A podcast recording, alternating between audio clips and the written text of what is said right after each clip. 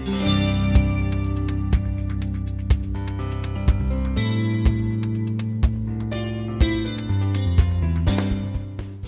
this episode of Cato Out Loud, the little known story of Milton Friedman in China by Julian Gewirtz from the September October 2017 edition of Cato Policy Report. This recording is an excerpt from Julian Gewirtz's Unlikely Partners, Chinese Reformers, Western Economists, and the Making of Global China, published by the Harvard University Press, copyright 2017. On a hot June day in 1989, the General Secretary of the Chinese Communist Party listened in stony silence as the most powerful leaders in Beijing denounced him.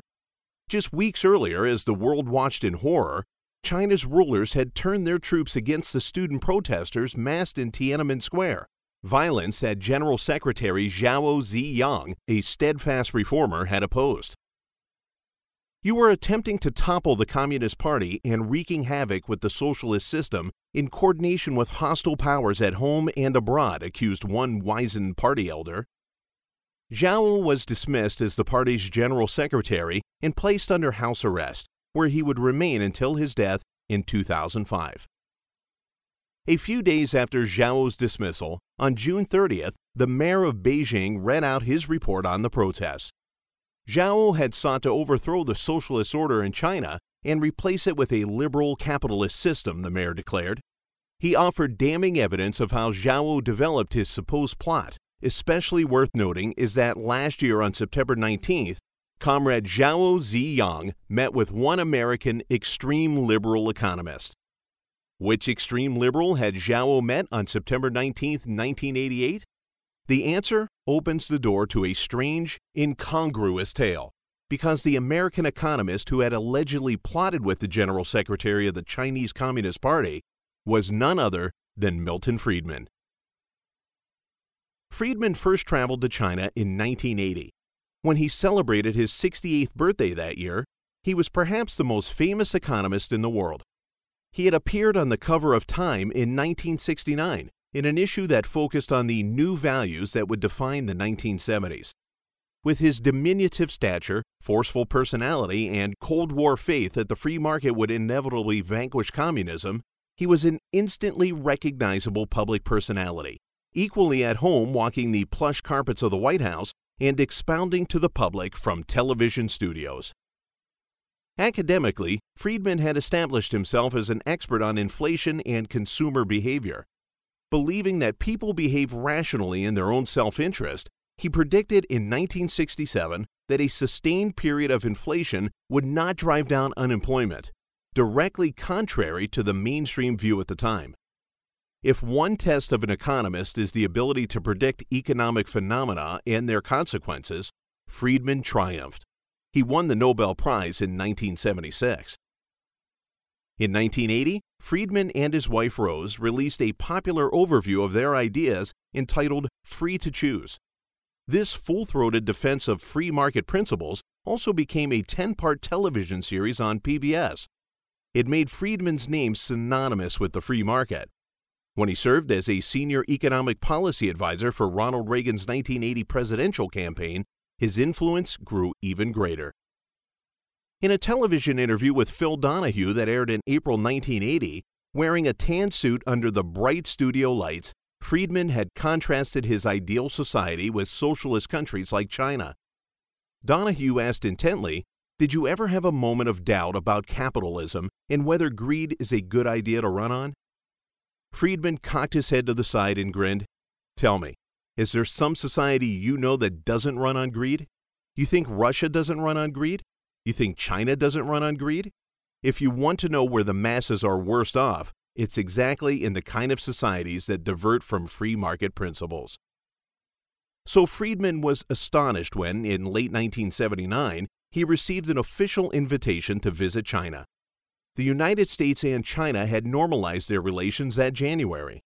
Academic exchanges had just resumed, and Friedman would be part of the first set of scholars invited to give lectures in China through a new official program. Friedman quickly accepted, but he confessed in a letter to a friend that the invitation was a phenomenon that I find almost literally incredible. Why had this socialist country invited Friedman, of all people, to provide economic advice? One word inflation. Under Mao, prices were fixed by state fiat, repressing any inflationary pressures for decades. Propagandists regularly announced that communism had successfully eradicated inflation in China, and they painted inflation as a scourge of capitalists or liberal societies. As China's rulers under Deng Xiaoping began to loosen controls and free up prices, they knew that inflation might appear. With his academic achievements in predicting the great inflation of the 1970s, Friedman seemed a natural fit to help teach the Chinese leaders how to avoid this alarming prospect. But their perception of Friedman was incomplete to say the least. At one internal meeting of banking officials, a young bureaucrat explained the two factions in American economics in broad strokes. Keynesians advocate inflation, and Friedman is opposed to inflation. They seemed completely unaware of Friedman's commitment to spreading the free market gospel. Friedman delivered four lectures on topics such as the mystery of money and the Western world in the 1980s. His audiences of officials and scholars listened as he dismissed the idea that inflation appeared only in capitalist societies. Inflation was neither innately capitalist nor communist. Instead, he said, government itself was the root cause of inflation, which could be cured only by free private markets. Shortly after Friedman departed China, a prominent conservative elder delivered a speech that criticized liberalizing foreign influences as a grave danger to Chinese socialism. Foreign capitalists are still capitalists, he warned. Some of our cadres are still very naive about this. In the years after 1980, China boomed under the policies of reform and opening. Zhao Ziyang steered the economy as the country's premier. Deng directed him to figure out how to bring the market reforms that had quickly taken hold in agriculture into the cities and state owned enterprises, which made up the bulk of the economy, and to do so without destabilizing society as a whole. As one element of this strategy, Zhao and his network of economists devised an ingenious approach.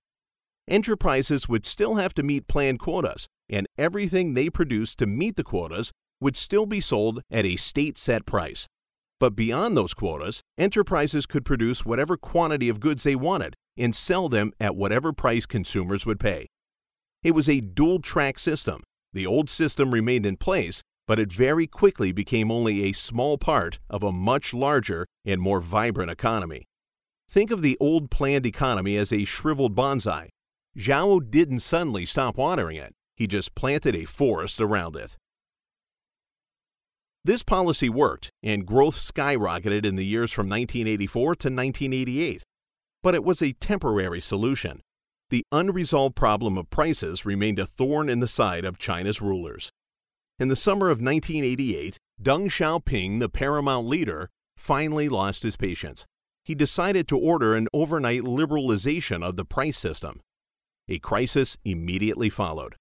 A fear of inflation seized the country, and a survey of 32 cities revealed that prices had risen nearly 25% in the month of August. Soon, conservatives opposed to market liberalization were preparing retrenchment policies to roll back the reforms and stabilize the economy. At this moment of crisis, Zhao made a characteristically bold decision. He would meet with a leading foreign economist to seek advice about how to get inflation under control. And not just any economist, but the notoriously outspoken Milton Friedman, once again called upon for his expertise on inflation. Subsequent events would show that Friedman was a risky choice indeed. When the Friedmans planned their September 1988 trip, Milton did not yet know that he would be invited to meet with Zhao. The occasion for the trip was a conference on economic reform hosted in Shanghai by the Cato Institute and Fudan University. Despite the summer's economic chaos, the moment seemed right to Friedman to press his case for a rapid liberalization of the economy. The 76 year old economist lectured to a crowd of 400 students at Fudan University, where he received an honorary professorship. At the Cato conference at the Shanghai Hilton, he sat behind a table in the front of the room, his head just barely peeking over the microphone and jug of water provided for him. Next to him sat a Communist Party economist named Pu Shan, who wore a tightly buttoned Mao jacket and a crew cut like silver helmet. Friedman gave his usual impassioned case for free private markets. In his response, Pu Shan upbraided the distinguished visitor and asserted that China's economic system might, in fact, prove superior to an economic system based on free private markets. Friedman dismissed the critique as the political correctness of an uncreative apparatchik, but it was clear that Friedman's evangelizing message had once again failed to find as warm a reception from Chinese leaders as he had hoped. In what was the trip's most dramatic development, Friedman received word that Zhao had requested to meet with him. At the suggestion of his Chinese hosts, Friedman submitted a memorandum to Zhao which laid out his views on the best direction of China's reform. Friedman began the document with a direct refutation of the central Chinese idea during this period that China's experiences were exceptional and that Chinese characteristics were an aspect of every problem the country faced. Every country always believes that its circumstances are special, Friedman wrote, but the acceptance of free market principles would be necessary regardless. Friedman advocated that China decontrol prices in one bold stroke and end inflation by tightening money and limiting the government deficit financed by money creation and credits granted to enterprises. When they met in Beijing, Zhao Ziyang thanked Friedman for his memo, but attempted to set the discussion on his own terms.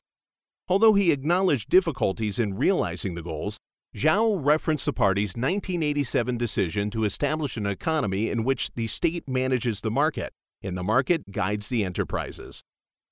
Friedman's response was highly critical, as he believed the 1987 decision was impossible.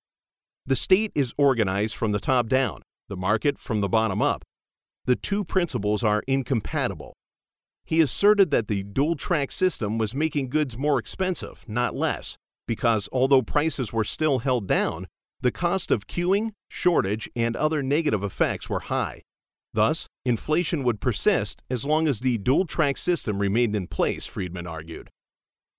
However unconvinced Friedman and Zhao may have been with each other's arguments, they spoke for nearly two hours with a friendly rapport. Friedman was clearly impressed with the Chinese leader's command of economics. He remarked, On hearing your analysis of China's economic situation, I believe you are a professor by nature. I only went to high school, Zhao replied, laughing. Zhao usually remained seated as his guest departed, but on that September day, he had something else up his sleeve. He stood, walked Friedman all the way out to his car, and even opened the car door for the American economist. Despite the inconclusive tone of the meeting, this extraordinary gesture provided ample fodder for Beijing's gossipy network of policymakers and scholars, who were used to parsing senior leaders' views from such minutiae. Rumors began spreading about the close connection forged between the two men. In the Chinese press, Friedman's trip was reported in laudatory terms. The official People's Daily wrote buoyantly about the meeting.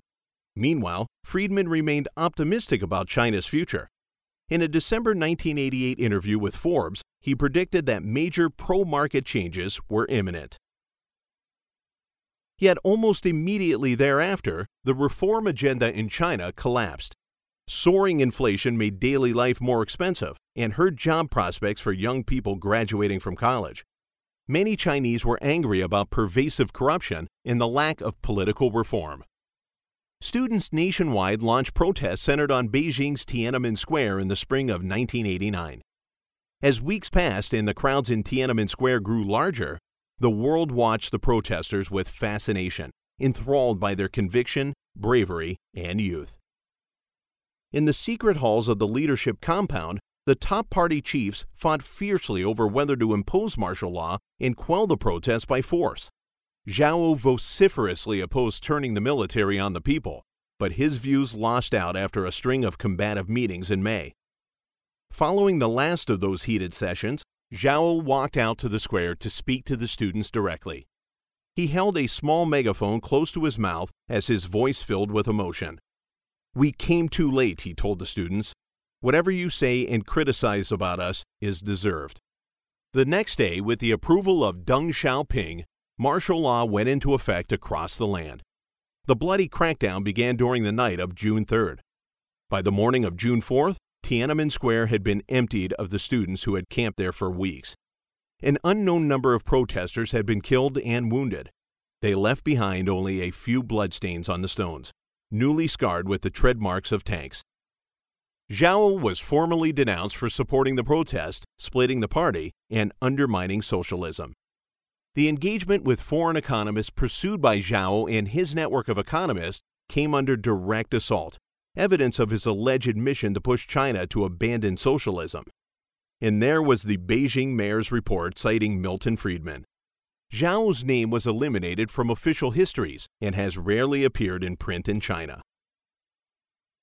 But Deng Xiaoping refused to abandon all the progress that China had made since the late 1970s.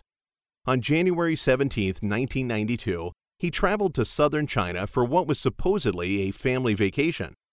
Putting his accumulated credibility on the line, the 88 year old Deng surprised the world by giving a series of informal speeches urging the resumption of intensive reforms. The gambit worked. By mid February, after two and a half years of deep freeze, reformers burst back onto the scene with sizzling vigor. Although Zhao remained under house arrest, many of his policies resumed, without acknowledgement of their supposedly treacherous origins. Even the extreme liberal Friedman was welcomed back to China.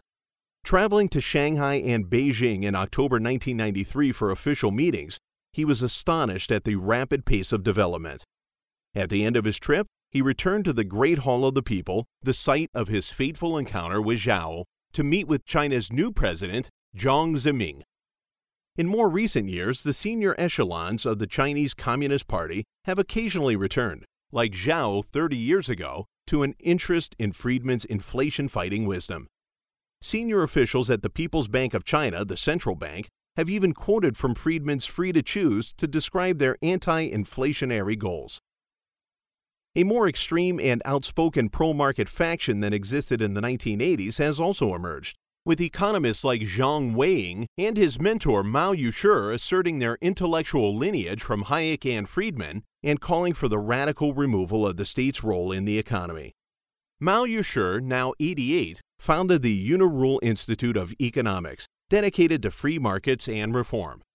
In 2012, the Cato Institute awarded him the Milton Friedman Prize for his advocacy of individual rights and free markets. And in 2015, Cato published a book of essays on reform by Zhang.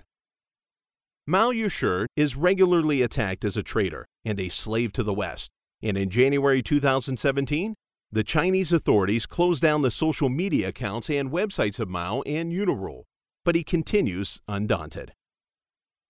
I asked Mao in an interview for the American Scholar why he thought Friedman remained an important figure in China today.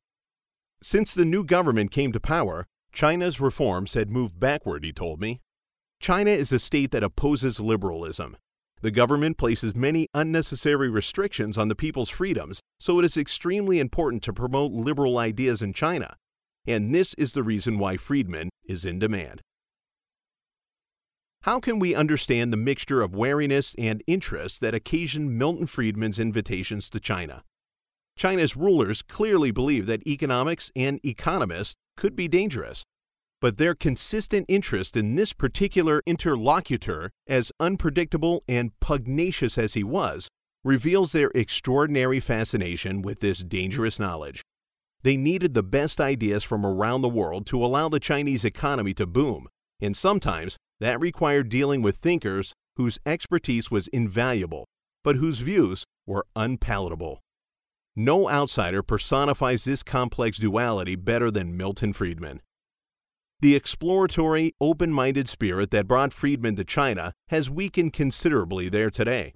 In August 2013, shortly after Xi Jinping came to power and began establishing his centralized, strongman style of rule, Cadres from across China massed in Beijing to hear him speak. Facing the assembled officials at this National Propaganda and Ideology Work Conference, Xi painted an ominous landscape in dark brushstrokes. Western anti China forces are seeking to overthrow the leadership of the Chinese Communist Party and China's socialist system, he reportedly told his subordinates. In the face of these threats, Xi said, The party must dare to bear the sword.